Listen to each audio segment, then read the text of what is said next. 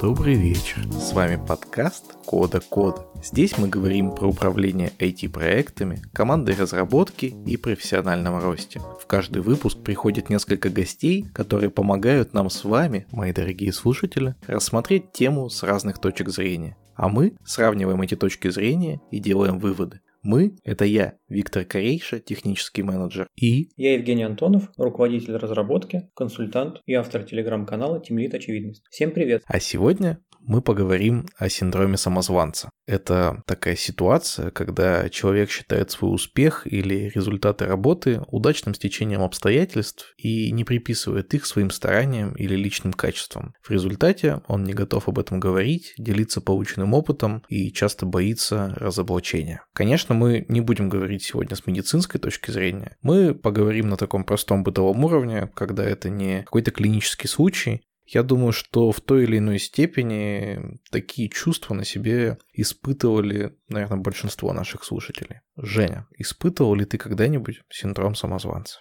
Конечно, иногда испытываю, но в последнее время реже. Не знаю, с чем это связано. Может быть, просто больше каких-то ощутимых успехов где-то. А может быть, просто устал уже переживать, самоедствовать и вообще страдать. И такой, да ладно. Я нашел статистику, согласно которой порядка семьдесят процентов разработчиков время от времени подвержены синдрому самозванца. Не знаю, насколько это правильная цифра, но по моим личным ощущениям, наверное, где-то так и есть, может быть, даже и больше. Что интересно, согласно этой статистике, вообще не важно, это начинающий разработчик или это тимлид, даже там эйч ар-менеджеры, которые принимают людей на работу, почему-то страдают синдромом самозванца примерно с такой же частотой. То есть вроде бы твой опыт растет, твой скилл растет, растет твоя должность, но при этом шансы, что ты будешь чувствовать себя немножко не в своей тарелке, они, в общем, не меняются. Если мы именно про разработчиков говорим, то ну просто да, у тебя скиллы как-то растут со временем, но настолько индустрия бежит вперед, настолько каждый день у вас там новый фреймворк появляется, настолько существует в индустрии, ну, по крайней мере, в российской, вот этот культ продуктивности, культ успешности, культ изучения всего нового, что за этим, ну, физически невозможно успевать.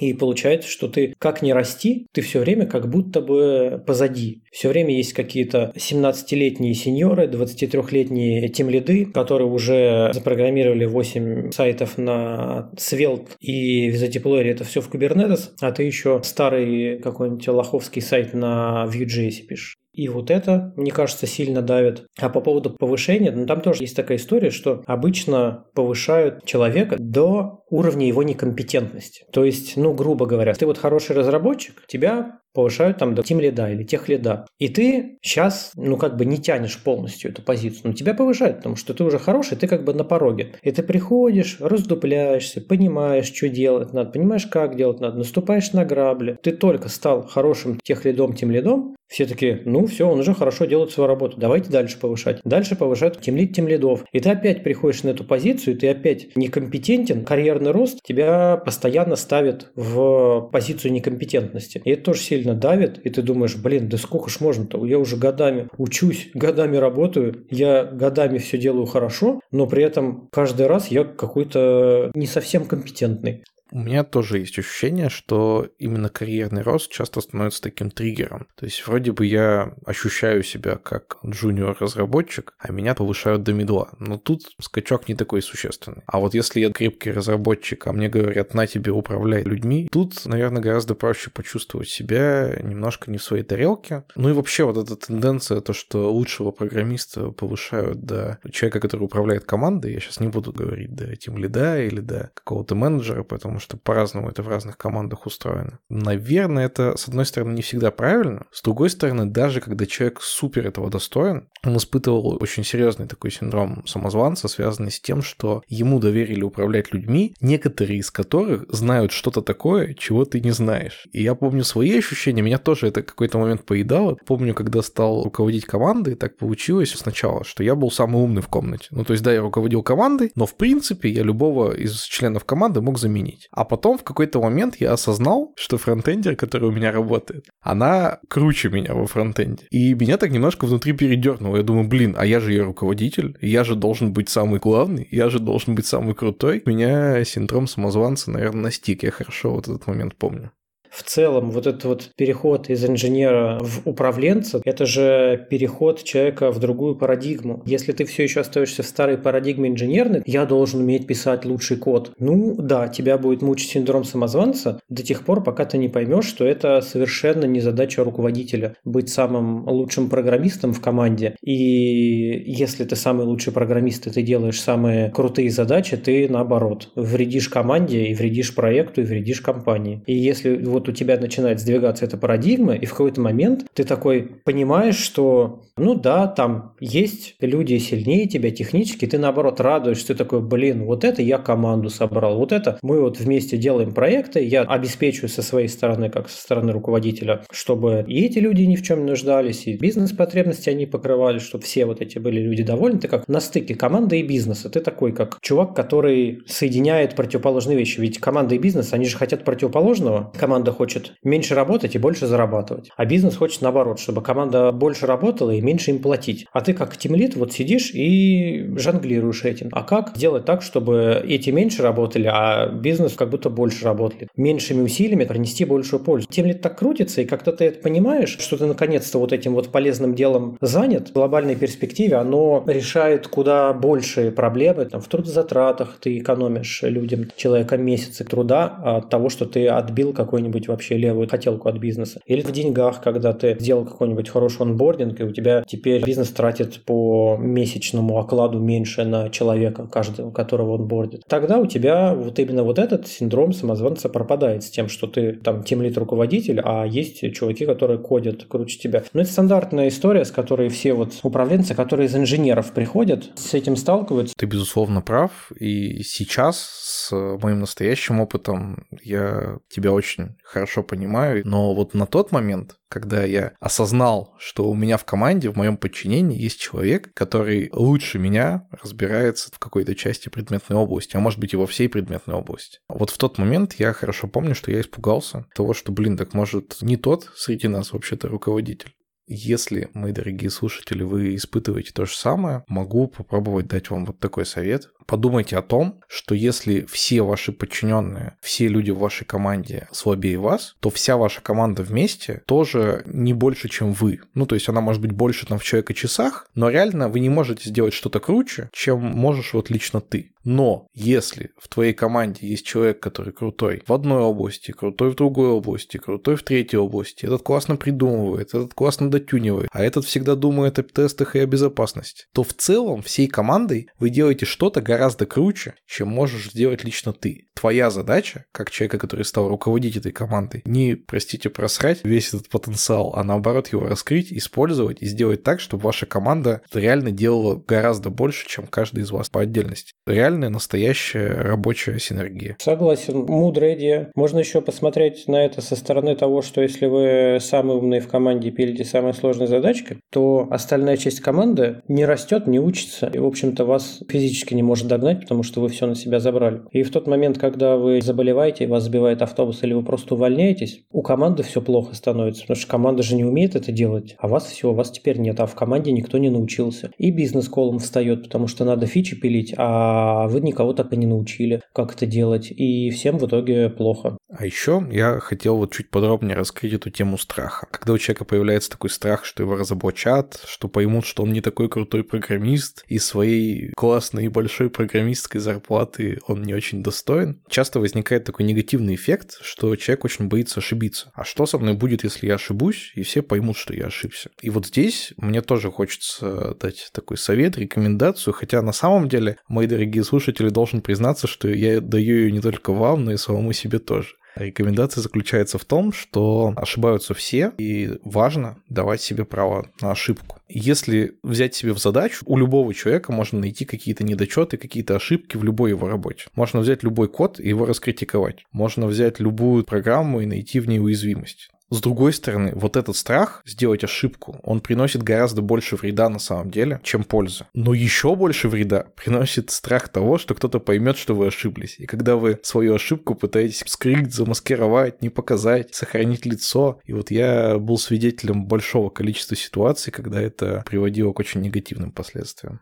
Если мы углубляемся в совет, у меня есть тоже еще один, который, мне кажется, очень важен. Про нетворкинг, про то, что нужно общаться с другими людьми, которые находятся на таких же позициях, ну, примерно на таких же, что и вы, делают то же самое дело, и было бы неплохо, если бы эти люди были бы из разных компаний. Чатики, конференции, твиттер, еще что-то, это прямо сильно помогает посмотреть на себя чуть более объективно, потому что ты сидишь, когда в своей компании, команде никого больше не знаешь, варишься там в собственном соку. И вообще не понимаешь, а ты нормальный или нет? Все, что у тебя есть, с кем сравнить. Вот у тебя книжка Мартина Фаулера, ты такой, блин, ну Фаулер, конечно, круче меня, я, наверное, лох. И какие-нибудь конференции, TibnetCon, в Highload++, ты смотришь и такой, о, ну вот это вот крутые чуваки, ну я точно тогда лох. А ты идешь, когда общаешься с людьми где-то, неважно, там онлайн, офлайн, и ты спрашиваешь, ребят, а как вы делаете? А что вы делаете? А как у вас в компании это происходит? А какими задачами занимаетесь? А как именно вы их делаете? И ты понимаешь, что в целом все везде там примерно одно и то же, все везде примерно одно и то же делают, становится легче. Ну, по крайней мере, мне сильно полегчало, вот, особенно когда меня уже сделали тимлидом, и я сам этого хотел, и вроде я там смотрел конференции, читал статьи, читал книги, и такой, вроде что-то получается, но я не знаю, а вообще это нормально или нет, потому что на конфах ты же все супер-дупер там рассказывают, а я не знаю, норма или не норма. И вот я стал общаться в некоторых тимлидских комьюнити, пообщались, посравнивали опыт, там повстречались с ребятами в какой-то неформальной обстановке, и понятно, все примерно одно и то же делают, все примерно на одном и том же уровне, ничего такого. Ну, плюс, если все-таки где-то есть какие-то реальные пробелы, ты хотя бы можешь их действительно узнать и подтянуть. Я бы в этом разрезе еще добавил, что если ты идешь на конференцию и слушаешь доклады, может создаться впечатление, что все вокруг очень крутые. Но когда ты с этими же докладчиками потом в кулуарах что-то обсуждаешь, конечно, есть те из них, кто выше на голову, но в принципе абсолютное большинство окажется, что у них и проблемы очень близкие, и умения, навыки, да, где-то на уровне. Доклады, они действительно там вылизываются, выбирается какая-то тема, в которой ты крутой. А вот в реальном, в таком живом общении раскрываются моменты, которых в вылизанных выступлениях не раскрыть.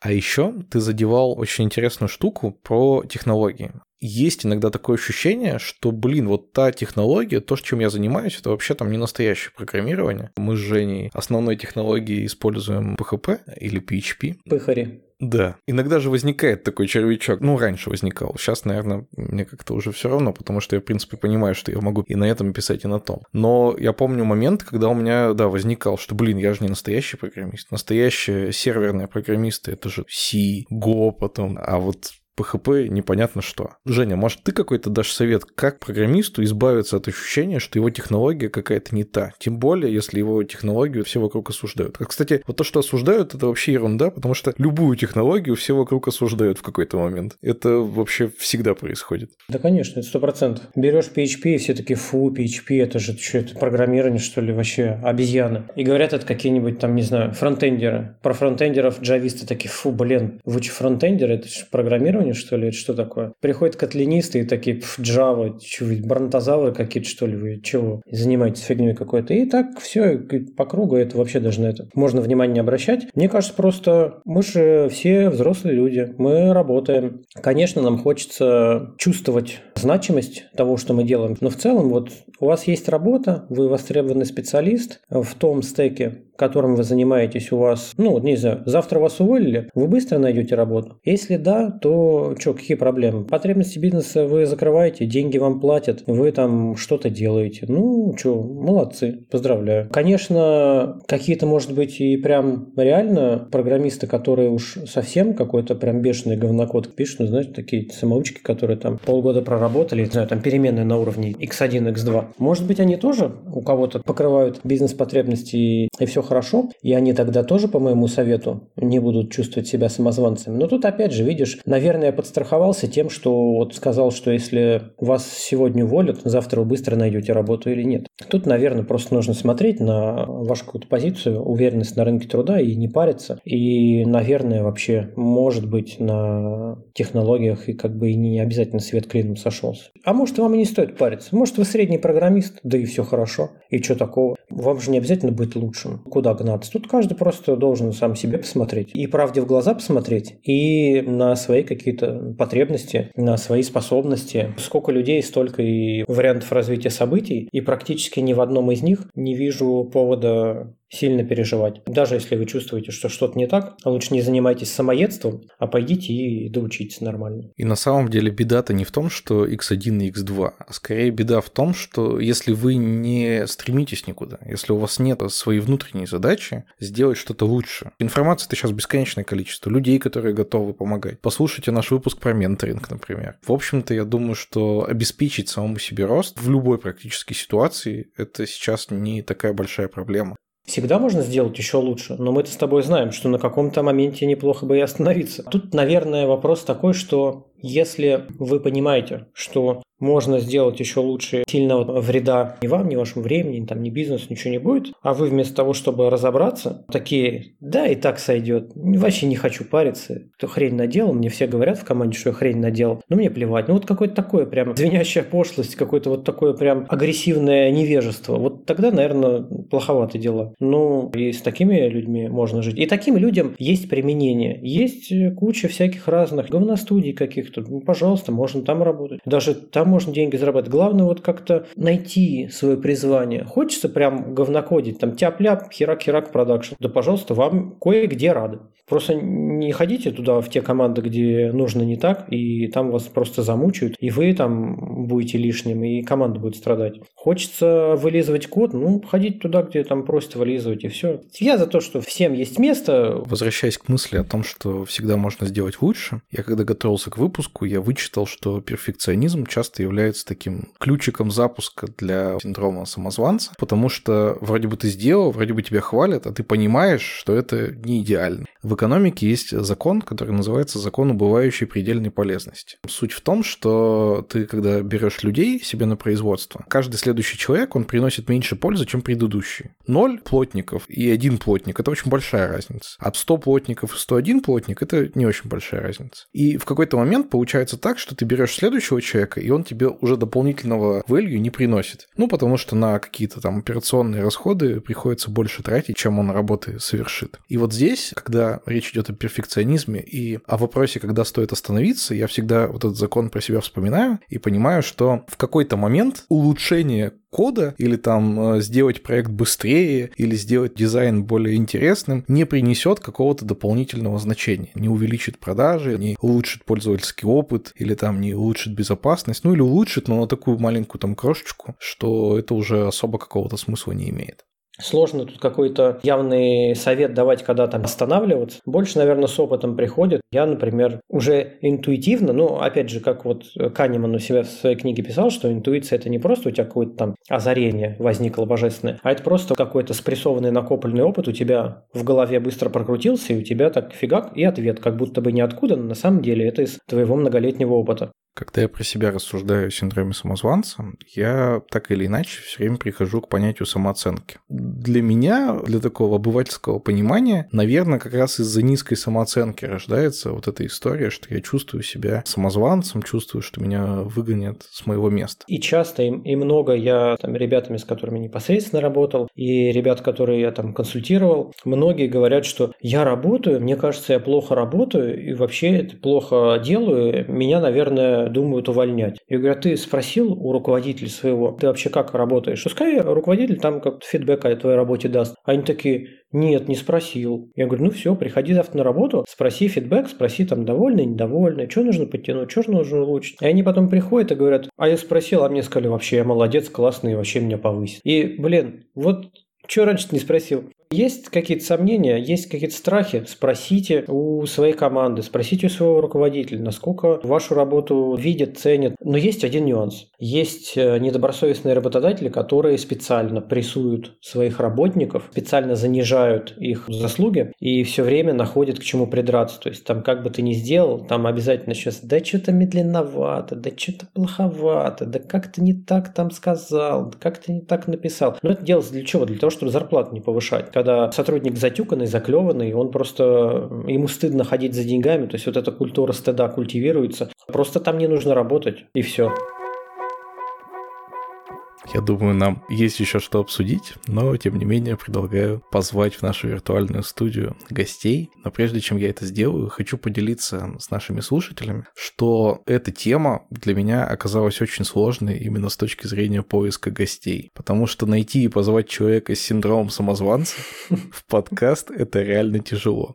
Был человек, которого я хотел позвать в один из предыдущих выпусков, потому что его достижения реально очень крутые, он разработчик одного там очень серьезного проекта, и когда я звал его тогда в выпуск, он сказал, что боится, что недостаточно хорош. Я еще тогда подумал, что, наверное, стоит позвать его на выпуск с синдромом самозванца, и мне кажется, что именно тогда я придумал эту тему. И сейчас я позвал его, но, естественно, к сожалению, он мне отказал, поэтому в этом выпуске он не будет нашим гостем. Вот на примере этого человека хочу сказать, что если у вас есть ощущение, что кто я такой, чтобы о чем-то рассказывать, может быть, вам стоит переслушать наш выпуск про доклады, где был очень классный и потрясающий совет о том, что всегда можно рассказать что-то самому себе в прошлом, потому что всегда есть люди, которые соответствуют тебе полгода назад. Мне настолько этот совет нравится, что я захотел его повторить сейчас еще раз.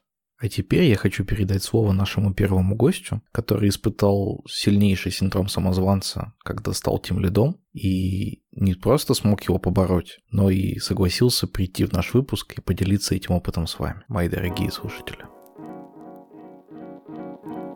Всем привет, меня зовут Святослав. В данный момент я являюсь тимлидом одной из фронт-энд команд в дизайн-студии Pinkman. Начну с того, что у меня нет айтишного образования. Моя специальность называлась «Управление инновационной деятельностью», и, по сути, я являюсь пи эм по образованию. И вообще мое желание пойти в ай ти началось как раз именно с этого. То есть я учился в универе и понимал, что я не хочу управлять чем-то, не будучи техническим экспертом в этой сфере. То есть у меня был в голове тезис, что управлять каким-то процессом техническим, не имея экспертизы в этом, это тупо. По окончанию универа я понял, что хочу попробовать себя в ай ти и реализовать, в общем, всю свою нужду стать техническим экспертом именно в этой сфере. Я начал писать какие-то программки для Python, чтобы автоматизировать на своей тогдашней работе, никак не связанной с ай ти, это была логистика, я пытался автоматизировать какие-то процессы, и мой друг, который занимался фронтом, сказал, что им нужна свежая кровь в команду, он тогда работал в одном стартапе местном, он предложил мне сначала попробовать самому поучиться, и затем пойти к ним в стартап Juno. Собственно, так и получилось. Я проработал там Juno полгода, и после пандемии, в общем, был успешно сокращен.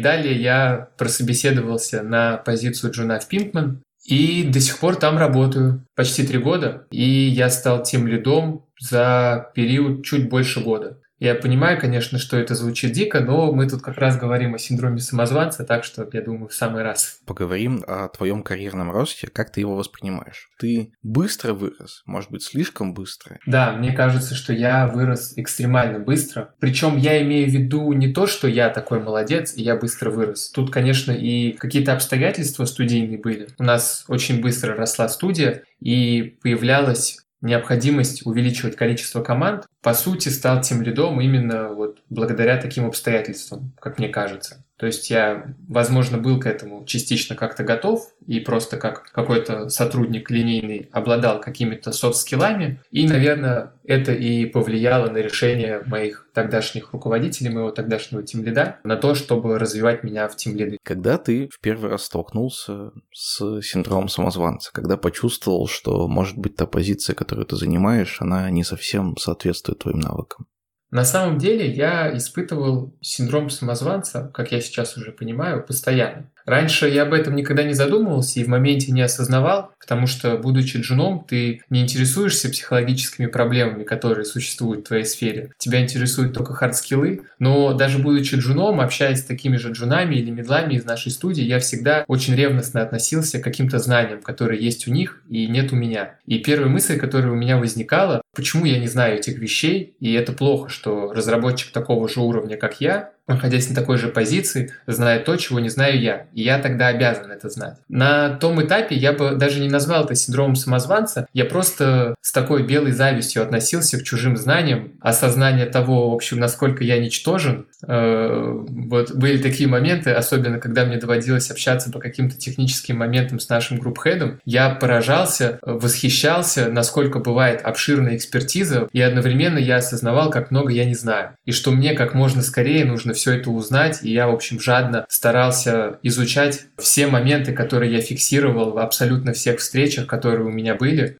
После этого я всегда читал какие-то доки, какие-то статьи на эту тему и старался, в общем, как-то поглощать все эти знания. Если говорить конкретно о синдроме самозванца, то, наверное, у меня оно появилось именно когда я стал тимлидом. Я был сначала джуном, потом спустя какое-то время, там, наверное, месяцев восемь, я стал медлом у нас в студии. И потом где-то через полгодика неожиданно для себя я стал тимлидом. У нас был быстрый рост, очень сильно росло количество сотрудников, количество проектов, и была потребность в увеличении количества команд. Поэтому вот мой тогдашний тимлид, сейчас это СТО, привет, Алина, если слушает этот подкаст, решила начать меня развивать тимлиды. Я был рад, на самом деле, такому предложению. То есть я сам за год работы понял, что у меня неплохо выходит управлять, что я не боюсь какой-то дополнительной ответственности, что мне нравится общаться, что мне нравится кому-то помогать. И я начал вживаться в эту роль, будучи технически по факту медлом. И вот в этот момент я как раз испытал на себе основной удар от синдрома самозванца. То есть резко увеличилось количество встреч, я начал встречаться с клиентами, и в те моменты я понял, по-настоящему это все на себе ощущал, весь этот дискомфорт. Я сидел и думал, что, боже, что я тут делаю? Я ничего из себя не представляю. Все эти люди вокруг меня гораздо умнее, чем я. У них гораздо больше экспертизы. Что-то, в общем, около такого я ощущал.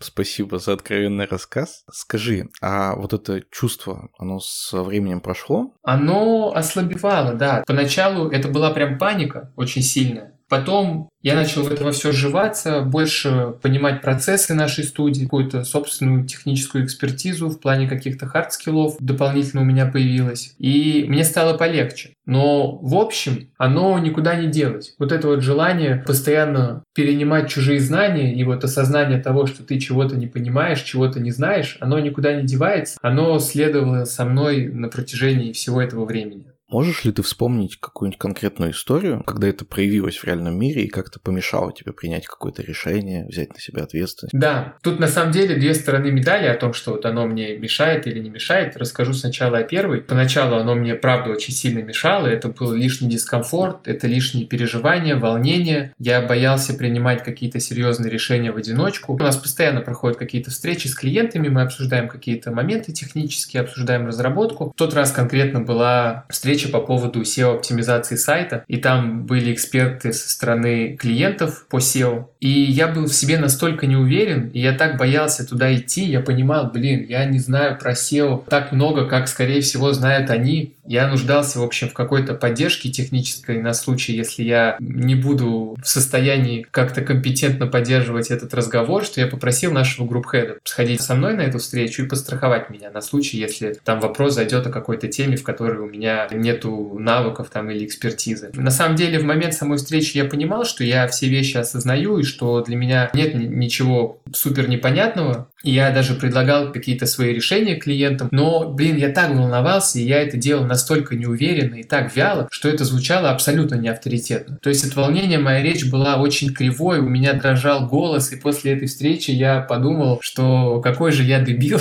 как это все ужасно было. Вот, и это было очень неприятно, конечно, понимать в моменте, что настолько сильно волнение во мне подавляло какие-то мои мысли и мою способность излагать свою речь, какие-то предложения, что я прям осознал, что мне нужно что-то с этим срочно делать.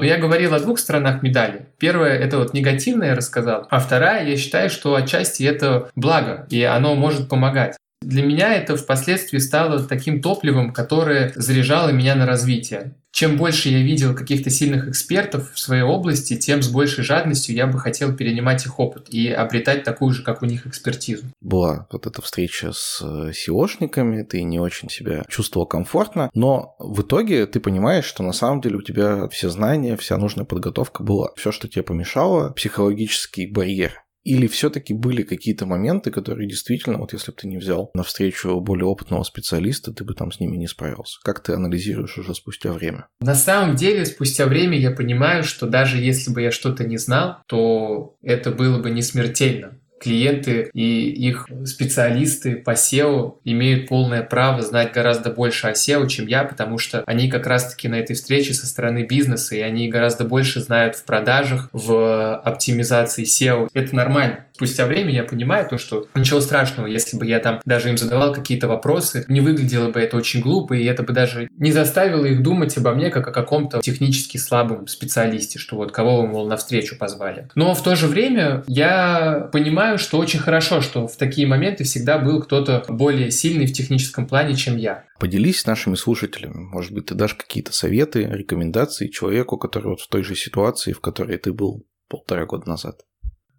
Я бы дал такой совет, что к этому ко всему нужно относиться более спокойно и осознанно. В моменте, когда у вас произошло какое-то повышение и у вас повысился уровень ответственности, уровень ожиданий вашего руководства от вас, от результата вашей работы, то это нормально на самом деле, что вы будете очень сильно переживать за свои результаты работы. И мне кажется, даже в этом случае это хорошо, потому что когда человек об этом переживает, заботится и как-то сомневается в своих действиях, то это ведет его по правильной дороге. То есть вы будете задавать правильные вопросы, вы будете какие-то непонятные моменты уточнять, потому что вы будете бояться принимать такие решения. И в целом это нормально. И не стоит как-то сильно из-за этого переживать. Такие лишние переживания, от них точно ничего хорошего нет. И стоит к этому просто начать относиться как к той вещи, которая вас заряжает на то, чтобы вы развивались и становились лучше. Ты говорил несколько раз о том, что переживаешь, что там не сможешь ответить на вопрос, что о тебе подумают. А было ли у тебя хоть раз переживание, что придет какой-то твой руководитель и скажет: «Свят, что-то ты со своими профессиональными обязанностями не справляешься, давай-ка вернись на ступеньку ниже».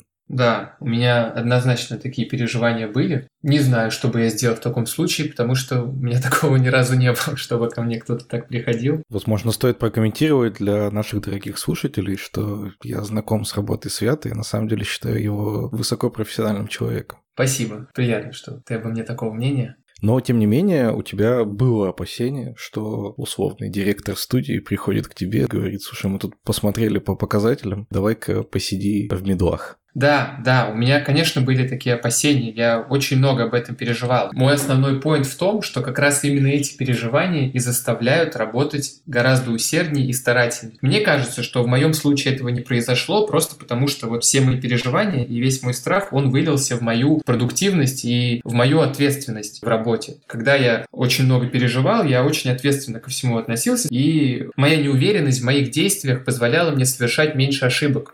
Первое время, когда я и вправду был не готов, когда у меня не было опыта нужного, я правда ходил за помощью и обращался к другим тимлидам, потому что я правда как бы сомневался в своих действиях. И в конечном счете это в любом случае привело меня к правильному и хорошему результату. Если развивать эту тему, возможно, если бы я был излишне в себе уверен и думал, что я и так все знаю, то не имея достаточного опыта, я бы, возможно, принимал какие-то неверные решения и совершал бы гораздо больше ошибок. Вот если бы все-таки это произошло. Тебя повышают до тимлида, через месяц к тебе приходят и говорят: «Нет, слушай, что-то пошло не так». Ну, для меня бы начнем с того, что это был серьезнейший удар. Очень больной. И мне кажется, что любой человек, у кого есть синдром самозванца, что, ну, это самый страшный сон любого такого человека. Меня бы больше беспокоило не сколько финансовая составляющая, а сколько то, что я не оправдал ожиданий, которые сформировались у моих руководителей от меня. Мне было бы просто стыдно за самого себя. Это бы очень сильно ударило по моей самооценке, именно потому, что на меня возлагали какие-то надежды, и я их не оправдал. Мне бы еще хотелось, чтобы ты пару слов рассказал, как вот эти твои внутренние ощущения влияют на твою работу с командой. Бывает ли такое, что ты переживаешь, что член твоей команды подумает, что ты недостаточно хорош, чтобы им руководить? Да, поначалу оно очень сильно влияло. Надо отдать должное, что у меня в команде первое время не было технически сильных разработчиков. Я как бы в тот момент этого не опасался, но в процессе у меня стали появляться в команде более сильные разработчики, и сейчас в команде есть ребята, которые гораздо круче, чем я в плане кода. Поначалу я этого очень сильно опасался, что они ко мне придут и скажут. Но потом я к этому начал относиться более спокойно и начал понимать, что... это, наоборот, хорошо, и так оно, наверное, и должно быть. Ситуация, когда в команде ты, будучи тимлидом, самый сильный разработчик, гораздо хуже, чем если бы у тебя в команде были сильные, крутые ребята, которые могут делать то, чего не можешь делать ты, и они, собственно говоря, этим занимаются, а ты, будучи тимлидом, просто координируешь их работу, как ты их направляешь, в общем, и планируешь всю их деятельность рабочую. Вот это, мне кажется, очень важный вывод, которым я бы хотел для наших слушателей сделать акцент. Он не столько относится к синдрому самозванца, сколько к другой нашей теме о карьерном росте, о разных ступеньках. Если ты тимлид, твоя задача руководить командой максимально эффективно, а не быть самым умным в этой комнате. Ну, тут более того, можно добавить еще, что даже говоря о развитии, будучи тимлидом и не будучи таким сильным разработчиком, ты можешь развивать другого более сильного разработчика. Как это возможно? На самом деле такое возможно. Это абсолютно нормальная ситуация. Я расскажу свой пример, что у меня в команде есть парень, он сеньор, он очень сильный разработчик, у него огромнейший опыт, но даже несмотря на это, мы легко находим какие-то вещи, которые он сам прекрасно понимает, то есть какие-то опытные разработчики, они прекрасно сами понимают вещи, которые они плоховато знают, какие-то технологии или что-то еще, что они могут улучшить в себе свои навыки какие-то. Моя роль как тимлида просто обеспечить таким ребятам такую возможность и помочь им в составлении детального плана и в составлении каких-то критериев. Наша сегодняшняя тема, как мне кажется, неразрывно связана с такой штукой, как самооценка. Встречался ли ты когда-нибудь в своей профессиональной деятельности с тем, что у какого-то другого человека слишком высокая или слишком низкая самооценка, и это вот именно сказывалось конкретно на работе? Да, я сталкивался с обоими ситуациями, но мне кажется, что когда у человека более высокая самооценка, то с ним работать сложнее. Потому что если у джуна такая позиция, что для него, например, какая-нибудь задача слишком сложная, то с этим просто работать. Его нужно просто направить в нужный вектор, помочь ему задекомпозировать задачу, определить какие-то конкретные проблемы или какие-то технологии, которые он не знает для того, чтобы эту задачу решить. Для него это станет просто вызовом. Его это отлично замотивирует, зарядит на работу. Мои ожидания оправдаются, и у него самого, его заниженные ожидания будут оправданы, и они будут перевыполнены. И это психологически гораздо приятнее для обоих. Ситуация, когда ты работаешь с человеком с высокой самооценкой, она на самом деле очень коварна. Потому что, с одной стороны, такие люди сразу вызывают к себе доверие, и у тебя появляется уверенность в них, что им можно делегировать какие-то сложные задачи. Но вместе с тем у тебя появляются и какие-то ожидания от них. Такие ребята могут очень хорошо преподнести свои по-настоящему сильные стороны, не сказав о своих слабых сторонах. И не зная о этих слабых сторонах, потом могут появиться какие-то проблемы, которые нужно будет решать уже постфактум. В целом в этой ситуации, конечно, нету ничего суперкритичного, то есть это абсолютно нормальная и штатная ситуация, которая по-любому была у многих разработчиков, но просто психологически это более неприятно. Лично для меня, мне однозначно удобнее именно с теми, кто себя недооценивает, потому что, вот как я говорил, тут большую роль играет ожидание, что от тех, кто себя переоценивает, могут не оправдаться твои ожидания, и это может негативно сказаться на работу, на результаты работы. Люди, которые себя недооценивают, с ними более приятнее работать, потому что, как мне кажется, такие люди склонны чаще просить фидбэк, они склонны задавать больше каких-то вопросов, они больше интересуются, требуют большего контекста для какой-то задачи. Как мне кажется, это все позитивно влияет на работу, что это улучшает качество результата. На твой взгляд, скромность – это добродетель? Вот это очень двоякий вопрос, потому что, ну, скромность в целом, она на самом деле не сильно связана с синдромом самозванца, то есть это немножко другое. И вот если говорить глобально про скромность, то я считаю, что абсолютно нет, потому что человеку в сфере ай ти точно стоит забыть про скромность. Я считаю, что нужно задавать как можно больше вопросов, абсолютно нельзя стесняться, что-то переспрашивать, требовать какие-то более развернутые ответы в случае, если тебе что-то непонятно. И нельзя ни в коем случае скромность. Скромничать, когда речь заходит о каких-то договоренностях. Нельзя стесняться спрашивать у своих коллег какие-то их обещания. Тут скромность нужно вообще вычеркнуть, и это очень хорошо, как мне кажется, скажется на работе. Поэтому нет, скромность – это не добродетель в данном случае. рано или поздно ты окажешься в ситуации, в которой когда-то оказался твой тимлид, когда тебе нужно будет выбрать кого-то из команды и предложить его для повышения. Пройдя этот путь, что бы ты сделал, чтобы вот этому новому человеку помочь? Ну, я вообще, как можно заметить, не являюсь ярым противником симптома-самозванца. И если сотрудник, как мне кажется, объективно готов, то есть у меня на самом деле уже такие ситуации на работе бывали, когда кто-то из моей команды объективно уже начинает тянуть на лида, и этого человека нужно развивать на эту позицию, набирать этому человеку свою собственную команду. Когда такие ситуации происходят, если он, самое главное, сам не против какой-то большей ответственности, то мне кажется, что нужно просто брать это и делать. Я как тимлид должен предоставить все необходимые процессы, их описание. Человек точно должен понимать, что от него ожидают, какие у него зоны ответственности и так далее. Если внешне при этом, при всем у этого человека не проявляется никак симптом самозванца, то мне кажется, что с этим не стоит как-то работать. Но если оно ему реально мешает, как, например, оно мешало мне, и у человека есть какие-то дикие переживания по поводу своей несостоятельности, то мне кажется, что нужно просто сотруднику приводить сухие факты и призывать его обращать внимание на эти факты, просто чтобы поднять самооценку такому сотруднику. Потому что, как правило, если человека повышают, то его повышают не просто так, и есть какие-то веские основания для этого. Ну и плюс какие-то финансовые поощрения, потому что когда тебе больше платят, то таким образом компания, где ты работаешь, показывает своему сотруднику, что она начинает больше ценить его труд, и это тоже придает себе уверенность. Нас слушают разные ребята, разного уровня технической подкованности, разных грейдов. Но, тем не менее, я спрошу, можешь ли ты дать какой-нибудь совет нашим слушателям, которые в своей жизни или столкнулись, или еще столкнутся с синдромом самозванца? Мне бы кто дал этот совет на самом деле. Меня всегда успокаивала мысль просто о том, что это все вызов. И мне кажется, что всем стоит так и делать. То есть воспринимать это просто как вызов, относиться к этому именно таким образом. Мне кажется, это было потрясающе интересно. Но не только люди с опытом два, три, пять лет испытывают синдром самозванца. Иногда он случается и у разработчиков с огромным стажем, и у тех, кто занимает высокие C-level посты. Поэтому сейчас, мои дорогие слушатели, я дам слово нашему следующему гостю, который испытывал синдром самозванца, когда остался в компании самым сильным с технической точки зрения.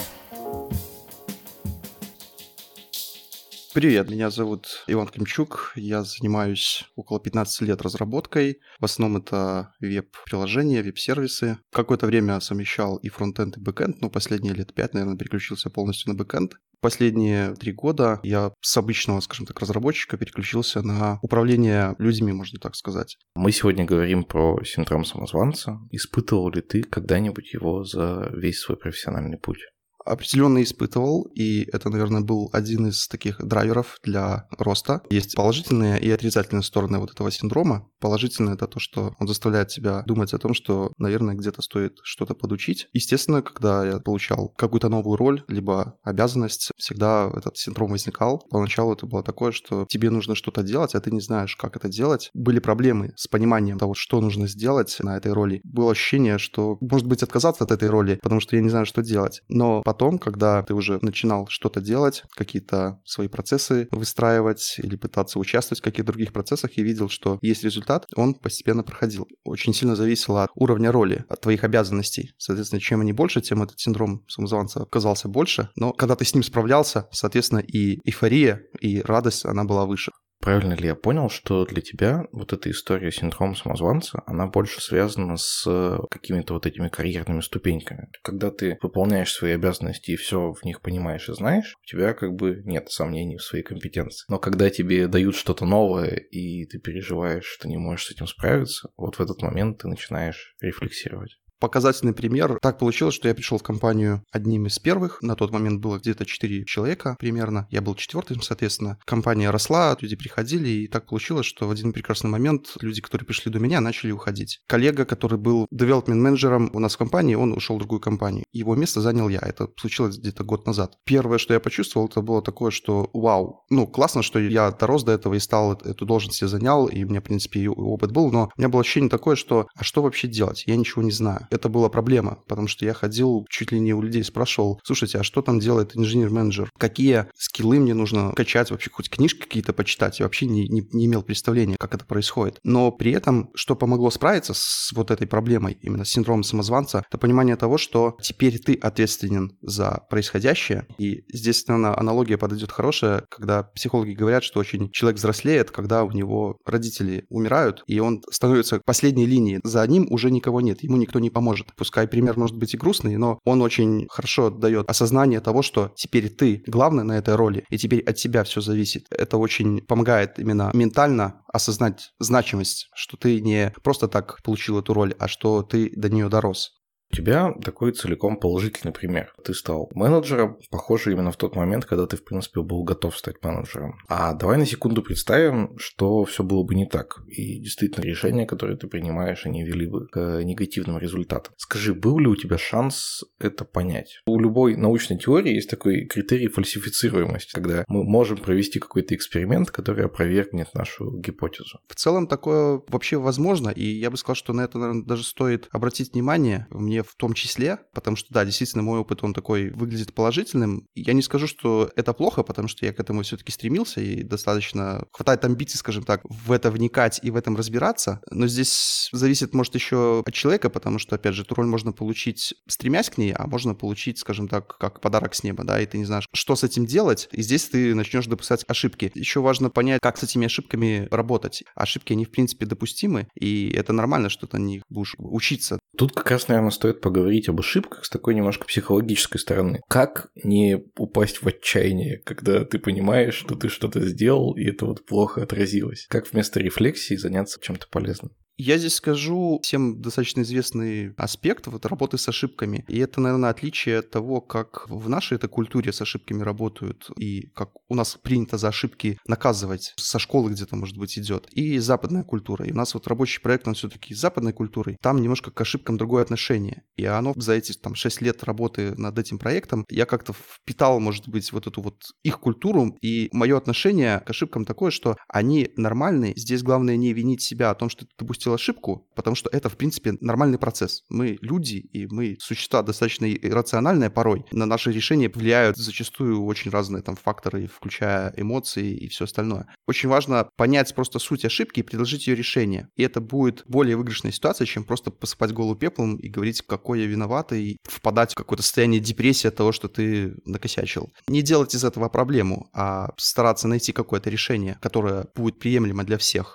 Мы начали с того, что поговорили о личном, но ты все-таки руководитель. У меня вот однажды была история, когда человек, который пришел ко мне на собеседование, очевидно показывал себя хуже, чем он есть. Ну, то есть я прямо чувствовал, что этот человек гораздо более технически сильный, чем то, как он себя представляет, и даже то, на какую позицию он пришел. Когда у тебя такие случаи встречались, как ты отличал? Это какая-то ложная скромность, или это действительно человек вот с каким-то таким синдромом самозванца или заниженной самооценкой? Если человек говорит о том, что он там недостаточно в чем-то силен, но при этом у него есть факты, которые доказывают обратное, приходит человек, говорит, ну, я там плохо еще разбираюсь в этой технологии. А ты смотришь на его аккаунт на GitHub, а там куча репозиториев, где он там достаточно интересные вещи пишет, там делает какие-то open-source проекты. И ты понимаешь, что он себя оценивает в какой-то, может быть, в какой-то конкретной технологии низко, но он не рассказывает о других каких-то своих достижениях. Если брать не только какие-то хард-скиллы, знания в технологии, а и софт-скиллы, то есть человек говорит, что я плохо смогу справляться с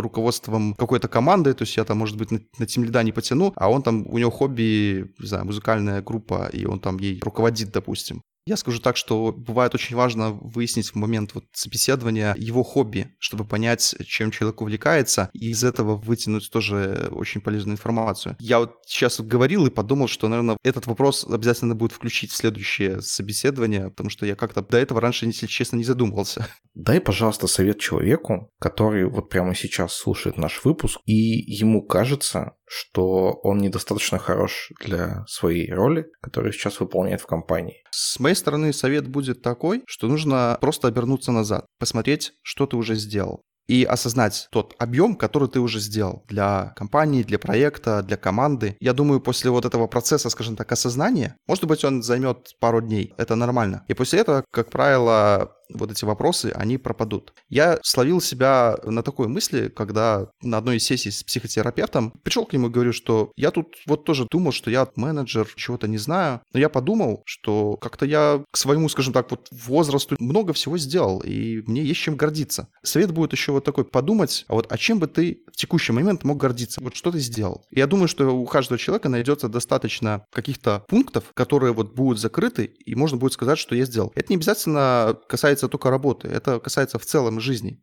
А внутренний голос ему в этот момент говорит: блин, но меня же назначили сеньором, а я совсем не умею что-нибудь делать с докером. Как же я могу называться сеньором, если я этого не умею, а весь мир этим пользуется? Мой ответ будет такой, что кто-то умеет готовить докер, а кто-то умеет готовить просто офигенные стейки. Всех под одну гребенку равнять не стоит. Командная работа, она на то и командная работа, что у каждого есть какие-то свои преимущества и свои недостатки. И в команде вот эти преимущества и недостатки друг друга компенсируют. И в этом-то, в общем-то, прелесть, почему команды работают намного эффективнее, чем человек, который работает один. То, что ты не знаешь докер, это не проблема, потому что можно выучить. Проблема была бы здесь только в том, что если бы ты его не хотел учить. Если ты понимаешь, что тебя не хватает каких-то знаний, ты можешь их выучить. Если тебе их не хватает прямо сейчас, то ты можешь найти человека, который тебе может в этом помочь. Это хорошо, что ты задумался о том, что ты не знаешь докер, и тебе на этой позиции его стоило бы выучить. Ты понимаешь, куда тебе дальше двигаться. Когда я стал только инженер-менеджером, у меня была проблема, что я не знал, что изучать. Я не знал, что мне нужно, чтобы выполнять эту роль. Вот это было для меня проблемой, потому что я не знал, в какое направление двигаться. Я даже не знал, какие книжки читать по этой теме. А когда ты знаешь, что тебе нужно делать, это уже половина на решение проблемы. Не могу не согласиться с Иваном, что понимать вектор своего движения – это очень важно, и, пожалуй, это и есть такой очень серьезный порог, который часто мешает многим людям шагнуть на следующую ступеньку. Ну а мне захотелось получить для этого выпуска еще одну, третью точку зрения человека, который является таким визионером. Кроме того, он руководит компанией и может дать нам взгляд на синдром самозванца с еще одной, немножко необычной стороны.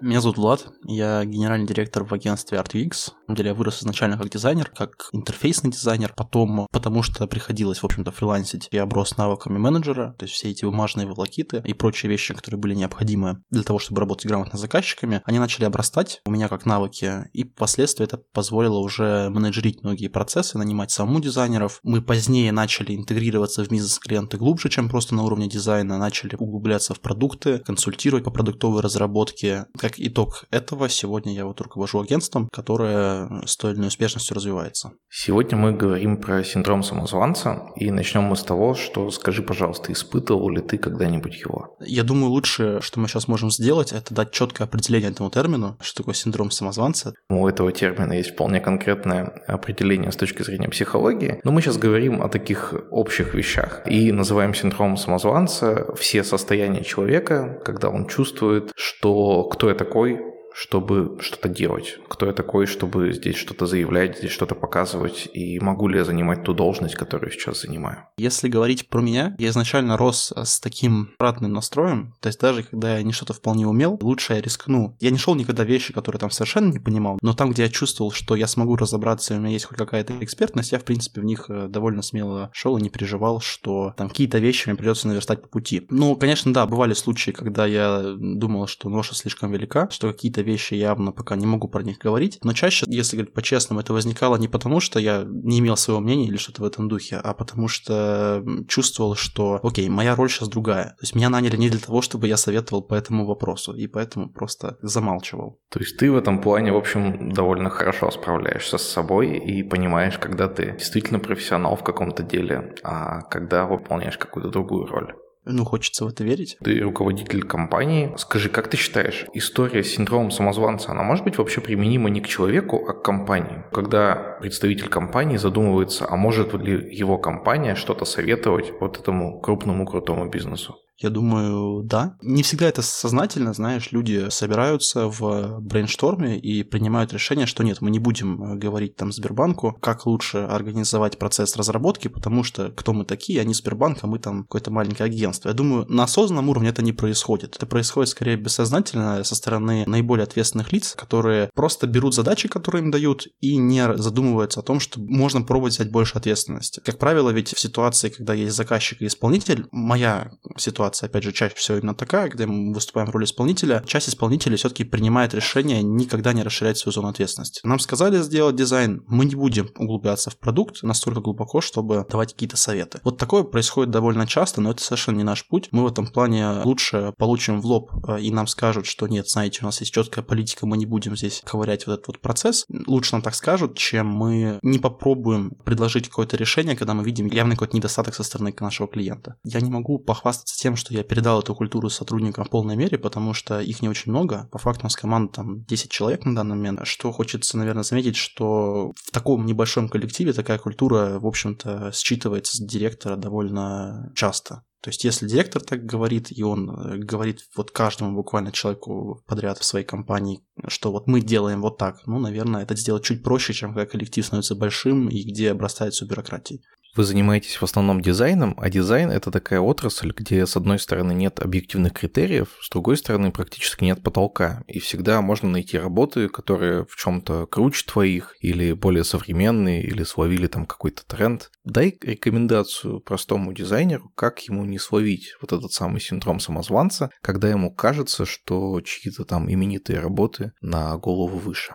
Если говорить все-таки о совете, то есть что делать, если ты чувствуешь, что в целом твоя работа, она уступает по качеству чьей-то другой работы, и ты считаешь, что, может быть, ты недостоин там получить какой-то классный проект, это такой больше психологический барьер. Нет ничего плохого пойти к психологу, ему об этом напрямую сказать, что я вот думаю, что недостаточно классно что-то делаю. Возможно, психолог поможет разобраться, в чем-то на самом деле причина. Все в конечном итоге сведется к любви к себе. А по поводу практического совета, я бы, возможно, сказал, что в целом есть заблуждение в том, что именно качество вот этого вот макета обуславливает твою способность брать крупные проекты. Поверьте, есть множество даже крупных агентств, которые делают дизайн на уровне фриланса абсолютно, но при этом способны вытягивать очень крупные проекты, потому что есть другие вообще вещи, которые играют здесь роль, начиная от элементарно того, что у них есть связи с клиентом, то есть они вышли на этого клиента, потому что они были знакомы, например, они получили контракт таким образом, а именно качество обязательств, которые они исполняли, это уже был вторичный вопрос. Ну, это просто к тому, что помните, что качество вашей услуги именно вот с точки зрения макета это не всегда первичное вообще в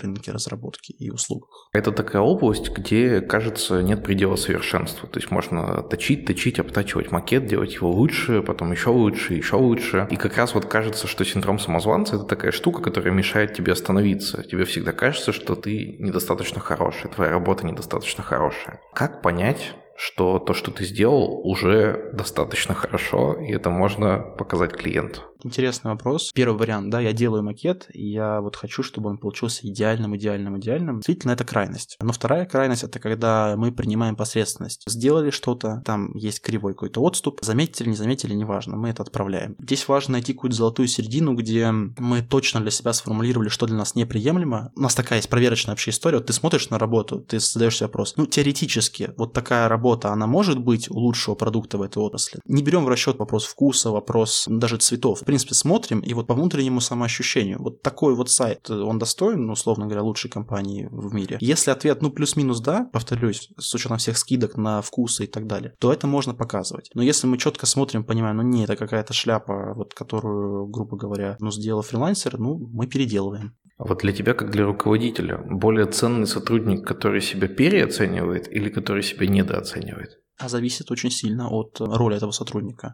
Если мы говорим про линейного исполнителя, на которого я не делаю ставку, что он вырастет в руководителя, лучше, наверное, если он будет себя немножко недооценивать. Токовинин еще говорил, что хороший специалист, его легко отличить тем, что он всегда себя немножко недооценивает. Я, наверное, с этим согласен. Но это мы говорим про такого вот классического исполнителя. Если мы говорим про какую-то менеджерскую роль, которая требует от человека, ну, каких-то ораторских, в том числе, способностей, которая требует плотного общения с клиентом, отстаивания своих позиций, выражать элементарно свое мнение, я скорее предпочитаю предпочту взять сотрудника, который себя немножко переоценивает. Ну, давай так, переоценивать не совсем хорошее слово, который считает, что вот ему море по колено, завышенное ожидание относительно себя самого. Не вижу, что это большая проблема для людей, у которых есть реально потенциал. Пускай он так думает. Лучше он будет думать, что он реально лучше, чем он есть, чем что он хуже, чем он есть, и в разговоре с клиентом он будет не в равной позиции.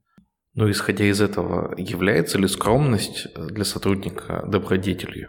Есть примеры, когда таргетологи из регионов или дизайнеры, или кто угодно, они скромны, но они делают выдающийся результат. Это такие некие золотые самородки. Нужно еще заметить, что когда ты уверен в себе, когда считаешь, что я достоин больших зарплат и тому прочее, тебя как бы хедхантером довольно проще найти. Ну, это как вопрос цены в магазине. Вот ты покупаешь там, я не знаю, колбасу, смотришь, какая подороже, ну, и ты изначально думаешь, что она немного качественнее. Да, хотя по факту, быть может, специалист подобного уровня может быть в регионе, он может быть тебя меньше сценить, он может быть скромным, но результат он будет делать даже лучше. Самородки существуют, но я лично не делал на них ставку, потому что там есть другой побочный эффект. Это может прозвучать довольно меркантильно с моей стороны, но для меня как руководителя, если я делаю ставку на поиск самородков, типа я вот найду всех скромных людей и никому о них не буду рассказывать. Проблема может быть в том, что рано или поздно они вдруг перестанут быть скромными, под моей похвалой они, быть может, поймут, что они чего-то стоят, запросят либо больше зарплаты, либо просто уйдут. Поэтому мы изначально стараемся брать тех, кто тютелька в тютельку попадает в те зарплаты, которые он просит. Эту мысль чуть-чуть продолжим. А на твой взгляд, стоит ли хвалить сотрудников и как часто нужно это делать?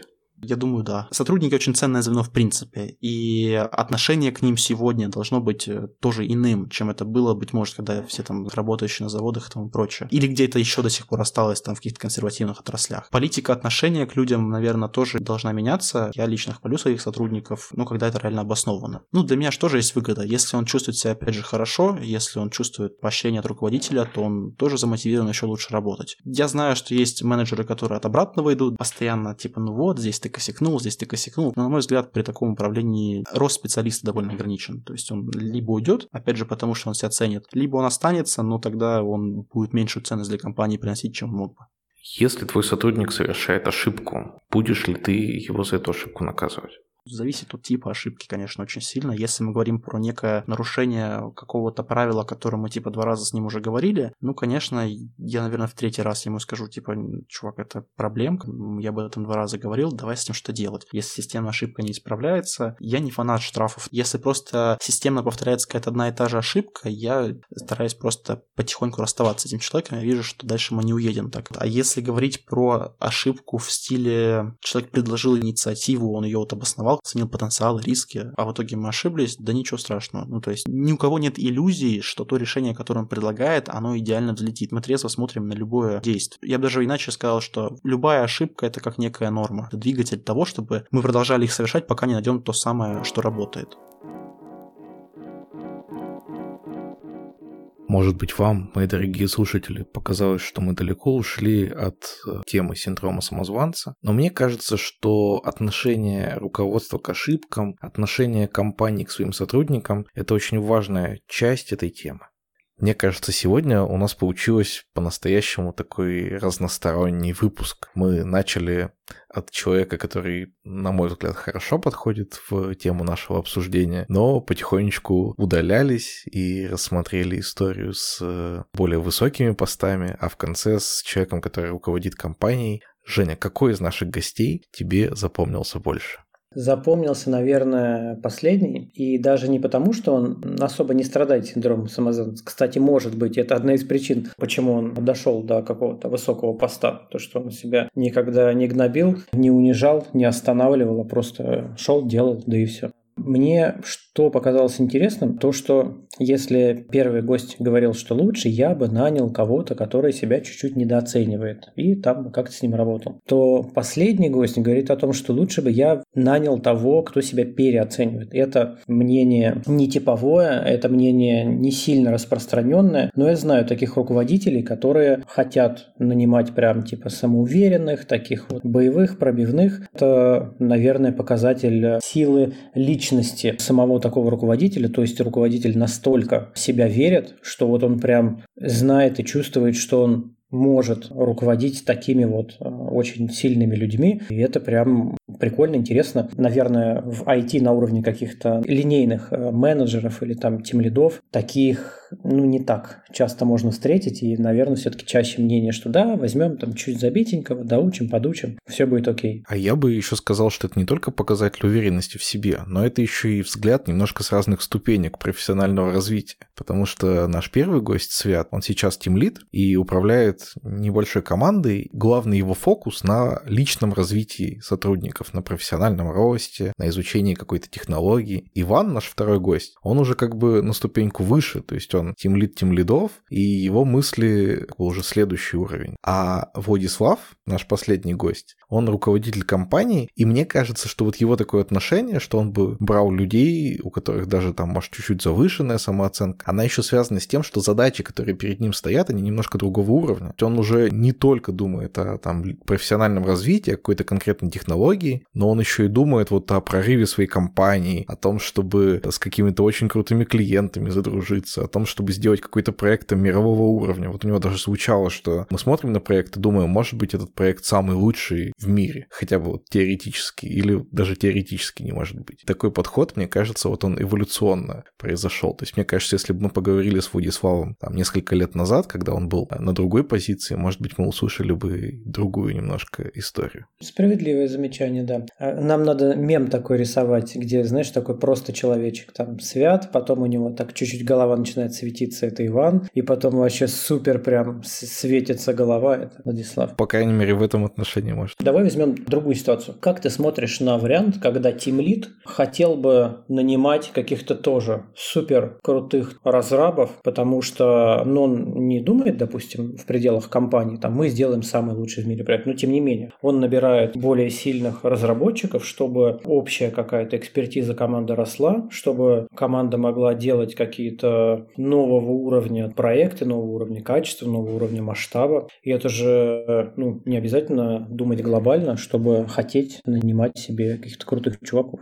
С одной стороны, да. С другой стороны, тут же есть куча всяких порогов. Тимлиды же разные бывают, да? Вот если ты управляешь какой-то небольшой командой из пяти человек, вот все, твой порог — это пять человек, твой горизонт планирования. И ты берешь туда шестого, который супер мозг и супер может развить вашу компанию. Но иногда ты сам можешь ему не дать эту возможность развить компанию, потому что твой вот горизонт, твоя зона ответственности, она не такая большая, ты даже не можешь ему дать то, что он хочет. Ну, не всегда, но иногда такая ситуация может сложиться. Ну да, справедливо. Давайте согласимся на том, что если у вас есть куда расти, то, конечно, вам нужны сильные скилловые люди, и вам нужно уметь с ними управляться. Если бы меня попросили из трех этих интервью сделать один какой-то главный вывод, наверное, я бы сделал вывод о том, что синдром самозванца иногда может быть не только слабой стороной, но и сильной. Если послушать наших гостей, то у них есть история о том, когда это в плюс обернулось, когда человек более осмотрительно на что-то посмотрел, или когда он больше занялся своим развитием, потому что переживал, что недостаточно скилловый. Я думал об этом, это действительно мысль сквозила через все интервью. Единственное, я подумал о том, что синдром самозванца, он может быть полезен в каких-то, ну, разумных дозах. Бывают же такие ситуации, когда вообще человек настолько парализован вот этим пониманием своей какой-то беспомощности, ну, или не пониманием беспомощности, а вообще иллюзией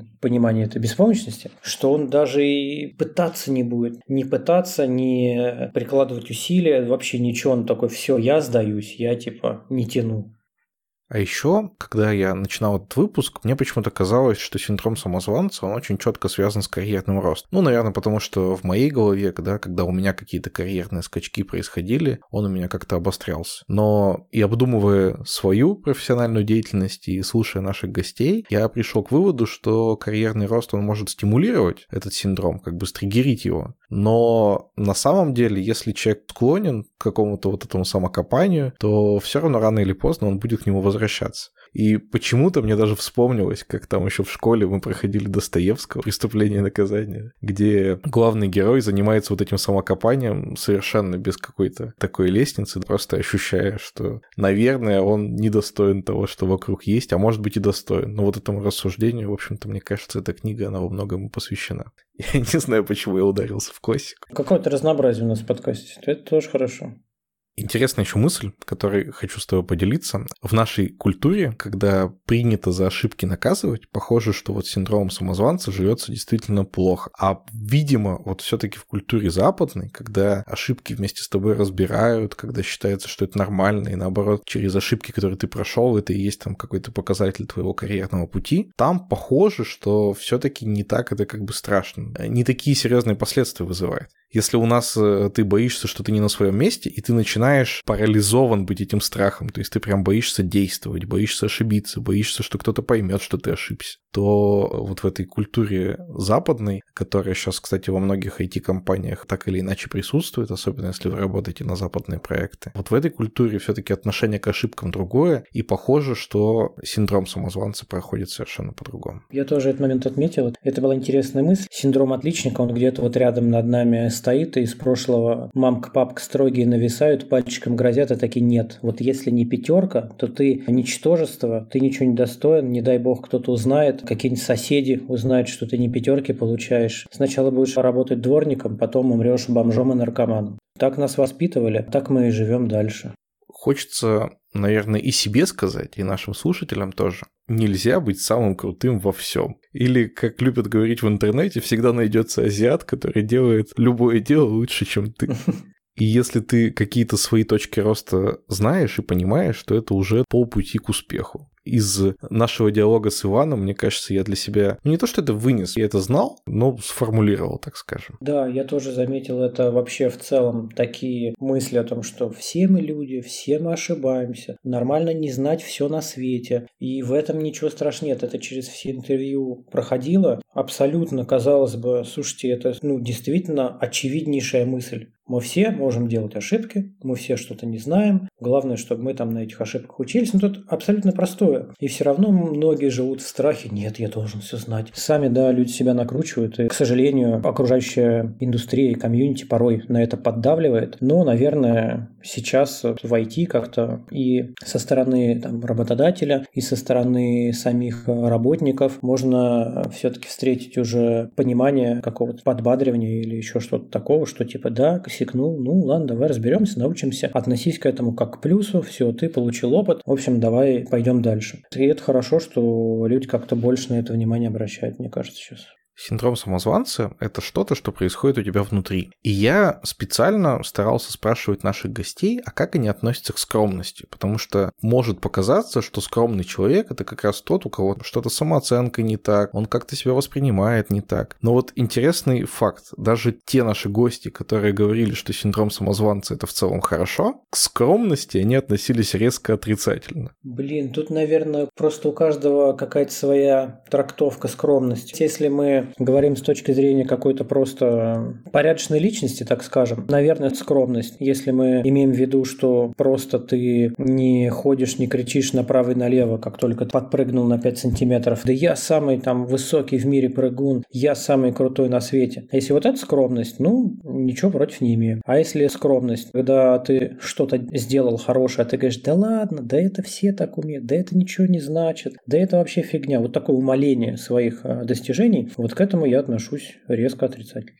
Я мог бы с тобой согласиться, если бы граница между вот этими двумя состояниями не была такой совсем уж призрачной. Иногда очень сложно понять, действительно это твое достижение или, ну, как бы ничего особенного и не стоит об этом рассказывать. Если вы не знаете, что там у вас насколько хорошо получается, можно вернуться к выпуску нашим про менторинг и консультацию и проконсультироваться с опытным товарищем. Почему бы нет? А вот кто-то из гостей говорил, там, меня повысили, а я вот ходил и не знал, что делать и как быть, чем мучиться от этого незнания и самобичевания. Пойдите к человеку, кто знает, проконсультируйтесь, он вам расскажет, покажет, почему бы и нет.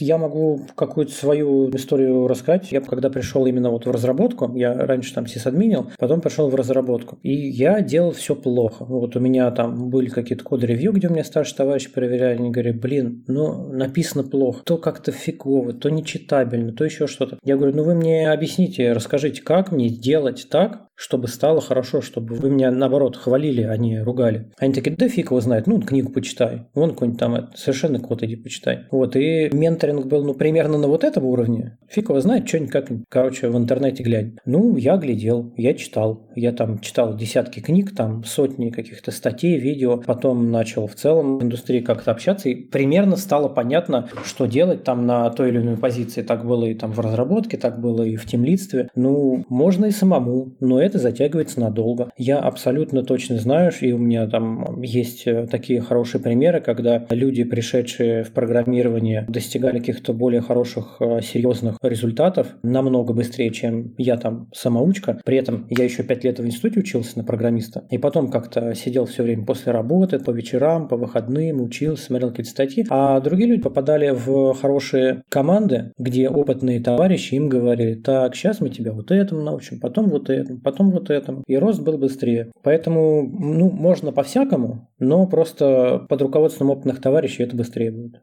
Это не особо имеет отношение к нашему выпуску, но у меня тут было собеседование с человеком, парень на позицию June+, и он рассказал, что он прочитал книжку «Совершенный код», и после этого он понял, что ему недостаточно прочитать книжку, и он взял и запилил свой собственный проект, говорит, но моей задачей было его так выстроить, как в книжке написано. И я офигел просто то, насколько это грамотный и крутой подход. И это очень крутой подход. Я тут недавно начал погружаться во всякие методики обучения, подходы к обучению других людей. И могу только очень похвалить этого чувака, который вот так вот взял теорию, там как-то ее осмыслил, прикинул на себя, потом пошел на практике это все применять. Это супер классный подход. Да, действительно, слушай, ты прав, мы куда-то вообще в сторону ушли. Давай возвращаться на трек. Но для начала, если вам, мои дорогие слушатели, хочется выполнить выпуск о том, как правильно читать книжки. Ну, слушай, выпуск о том, как правильно учиться, почему бы и нет? О, слушай, я придумал выпуск о том, как правильно учиться и как правильно учить. Это офигенно, это широкая тема, это очень интересно, я тебе точно говорю. Если вам, мои дорогие слушатели, хочется такой выпуск, обязательно оставьте нам хоть один комментарий о том, что хочу такой выпуск. Пожалуйста. Нам это очень важно. А с вами был девятый выпуск подкаста «Кода кода». Не забывайте, что у нас есть телеграм-канал, где мы выкладываем анонсы выпусков, а с недавнего времени я еще и пишу свои мысли. А у Жени есть свой телеграм-канал «Тимлид Очевидность», где еще больше гораздо всяких интересных материалов, особенно если вы тимлид и хотите почитать мысли, которые кому-то кажутся очевидными. На этом все. Пока-пока. До новых встреч. Всем пока.